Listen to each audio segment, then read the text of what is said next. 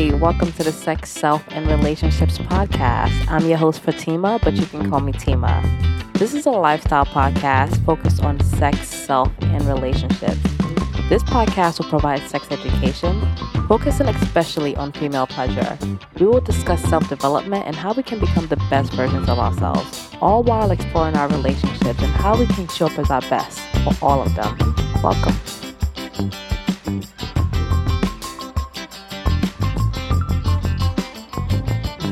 Today's episode is on how to create a healthy relationship. I want to start off by saying a healthy relationship doesn't just happen by luck. And it's not just for certain people. A healthy relationship is an intentional act by all parties in a relationship. Whether or not it's an intimate relationship, familial, or a friendship, for a healthy relationship style to be created, all parties have to commit to acting accordingly. Many folks crave a healthy relationship but they're unaware of the skills needed to accomplish it. Unless you grew up around people that modeled what a healthy relationship looked like, there's no way to develop the skills without intentionally trying to learn it. You can't just expect to know what a healthy relationship is just because you want a healthy relationship. A lot of people say they want a healthy relationship, but don't even know what it looks like. Don't even know what's required in a healthy relationship. Don't know how to be healthy within themselves and to anyone. So, if you want to be in a healthy relationship, I want to start off by first saying the things that are the opposite of that. So, here are a few skills that are literally the opposite of creating a healthy relationship style. Number one, being too nice. Y'all know I talk about this all the time. Being nice is being agreeable, going with the flow, in order to be perceived as nice, as opposed to being kind, where you tell people how it is, you're being honest, but you're still considerate of others, you still do good things, but you're not just agreeable just to be nice. So, being too nice in a relationship, any kind of relationship, it could be a intimate relationship, your family, anyone.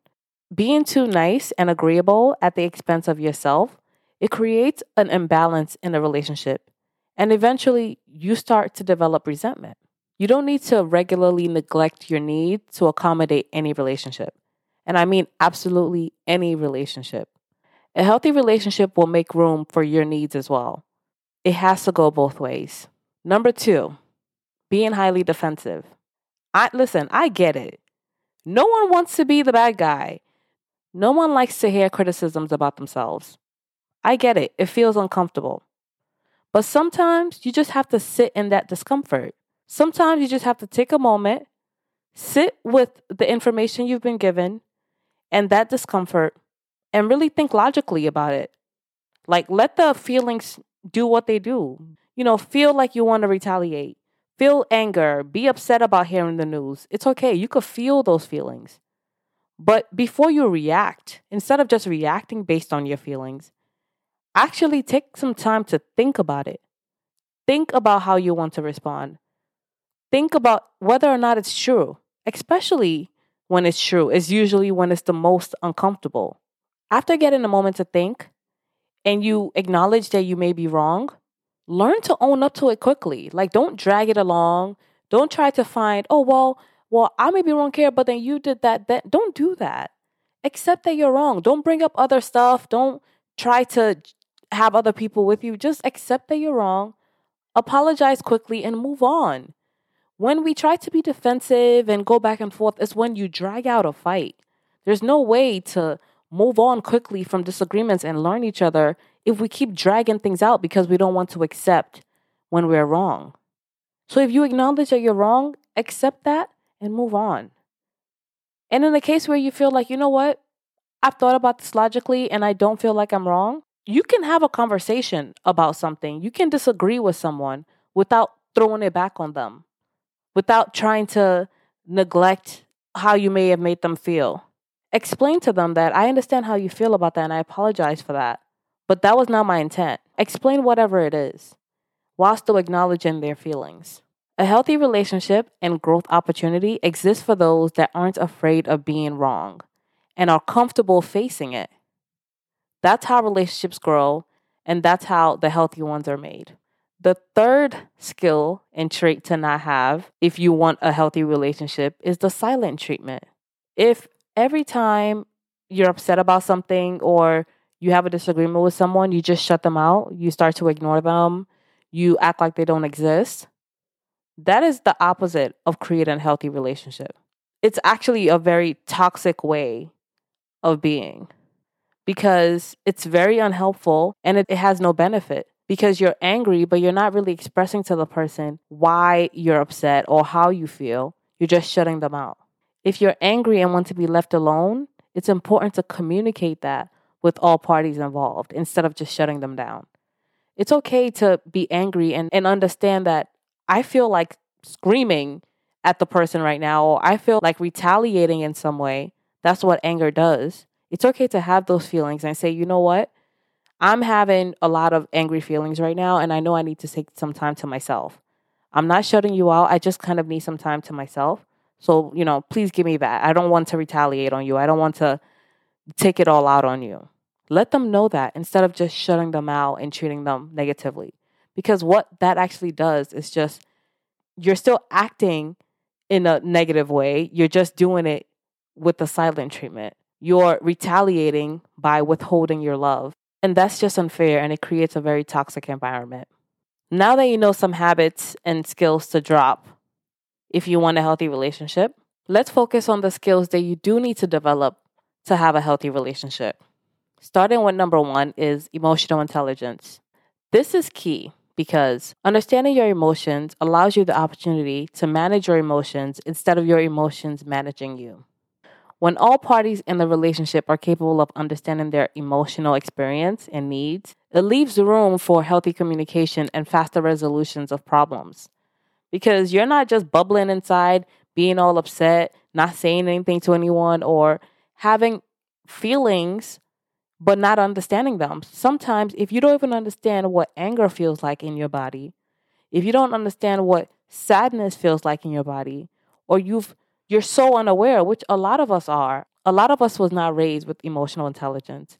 Emotional intelligence isn't taught in school. It's not taught at home too. Most parents don't understand it. So if you don't have the emotional intelligence to express what you are experiencing internally, it just becomes more difficult to communicate in relationships and to come to resolution because it's more challenging for you to identify what your problems are. Oftentimes, people unaware of their emotional experience tend to project and react according to the emotions they're feeling without even realizing that they're doing it. When you develop the skills of emotional intelligence, you're able to identify the emotions you're feeling and then process it instead of pretending it doesn't exist and lashing out on others. Number two, communication. Excellent communication skills is at the forefront of all healthy relationships. I think any long term couple that you ask for relationship advice always tells you open communication, always communicating, effective communicating, communication, communication, communication. It's just, it's the best way to understand both perspective and come to a resolution. Most disagreements are due to misunderstanding. If all parties of the relationship can commit to effectively communicating their needs and internal experience, it will also create an understanding of all parties' perspective and less disagreements. So, a communication tip for you guys that my therapist gave to me, and I think I mentioned it in the last episode, but I'm going to mention it again. When you're trying to make someone understand how they made you feel, focus less on describing the actions of what occurred. Like, if someone did something that upset you, focus less on saying, well, you did not wash the dishes after I told you to. You're so selfish. You never listen to me. Focus less on saying the things that happen and more on saying how you feel about the situation. After I asked you to wash the dishes and you said you would, but you didn't, made me feel dismissed, disrespected. However, it is the feelings, focus on the feelings. People have an easier time understanding and relating to people when you tell them the feelings you're experiencing rather than the details of the event. For more information on communicating and having hard conversations, go back to the How to Have a Hard Conversation episode. Number three, courage. Sometimes it can be a lot easier to be agreeable and ignore your needs to avoid disagreements or negative reactions from others. But every time you neglect yourself to avoid a conflict, you only multiply the intensity of the conflict by two and delay the explosion for later. It's kind of like, later Fatima will deal with that. I used to say that all the time. Every time I want to do shit, later Fatima will deal with that.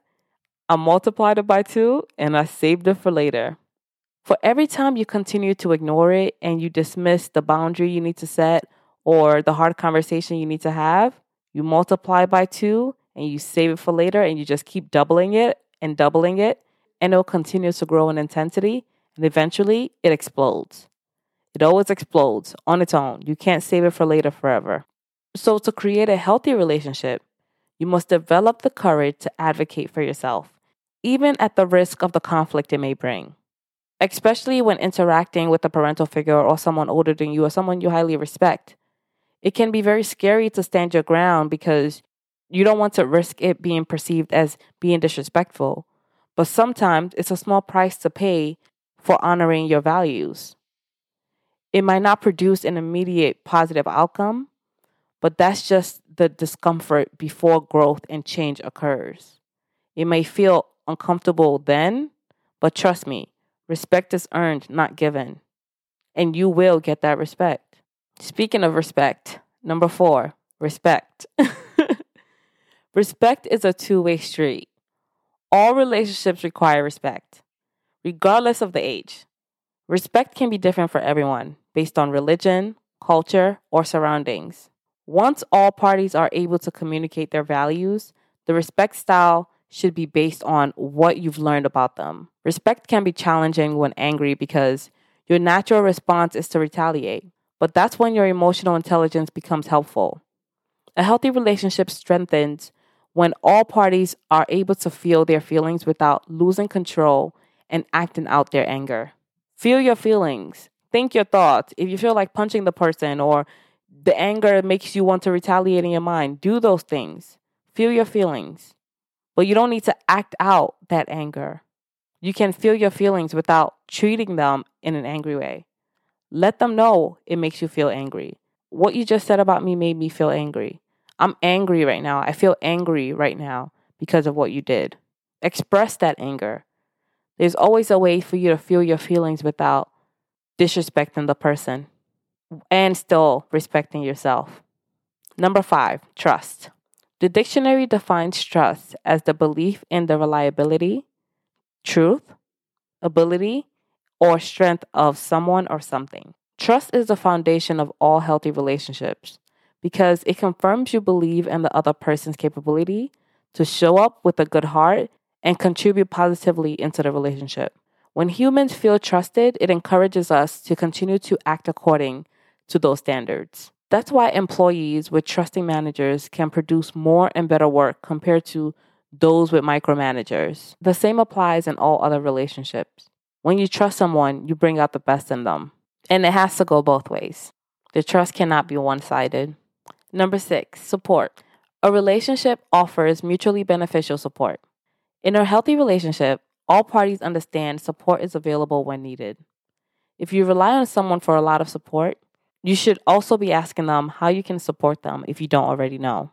Support can come in different shades and sizes. Support can look like being there for a friend that needs to vent or sharing excitement with a loved one for accomplishing a goal. You don't need to wait for birthdays or special occasions to express positive feelings in your relationships. Get into the habit of regularly expressing positive feelings in your relationships so you never have to regret not giving your loved ones their flowers while they're here. If a positive feeling or positive thought comes to your mind, don't be shy. Express it to whoever it is you have a relationship with. Trust me, they'll love to hear it. Last, but certainly not least, is number seven acceptance.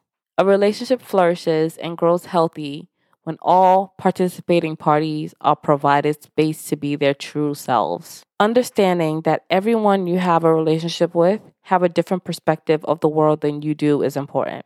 You may share similarities, but they are never meant to be exactly like you. Allow people the freedom to think and act differently from you. When you embrace acceptance in any relationship, It allows you to see the person for who they truly are and not the version of them you want them to be. Those that can accept people for who they truly are can usually extend the same grace to themselves. No one is perfect, including yourself. And that's it for today's episode. I hope you enjoyed it. Thank you very much. Please utilize some of these tips in your relationships, okay? This is not only for your man or your girl, this is for your mama, your papa, your sister, your lover, your girlfriend. I said that already. Your coworker, anyone. You portray these qualities and you will attract the same in return. And express these things to people you care about. Let them know how these are the values that matter to you. Let them know that you want to be accepted. Let them know you want support. Let them know trust is important to you. And if you feel like you're in a relationship where, whether it's a, a friend or an intimate relationship or a familial, whatever it is, and you feel like you're not getting this and you've requested it and you don't think you're ever going to get it, maybe that's not the relationship for you. Or maybe you just haven't advocated for yourself. Oftentimes, we don't advocate for ourselves. We don't speak up. We let it slide. So maybe it's time to start speaking up. And maybe it's time for you to start portraying these traits too. All right. Thank you for listening to today's episode. Have a great day. And thank you. Bye. Please like, share, and most importantly, leave reviews to help the podcast grow. For more information on the resources used in this episode, please refer to the links in the bio.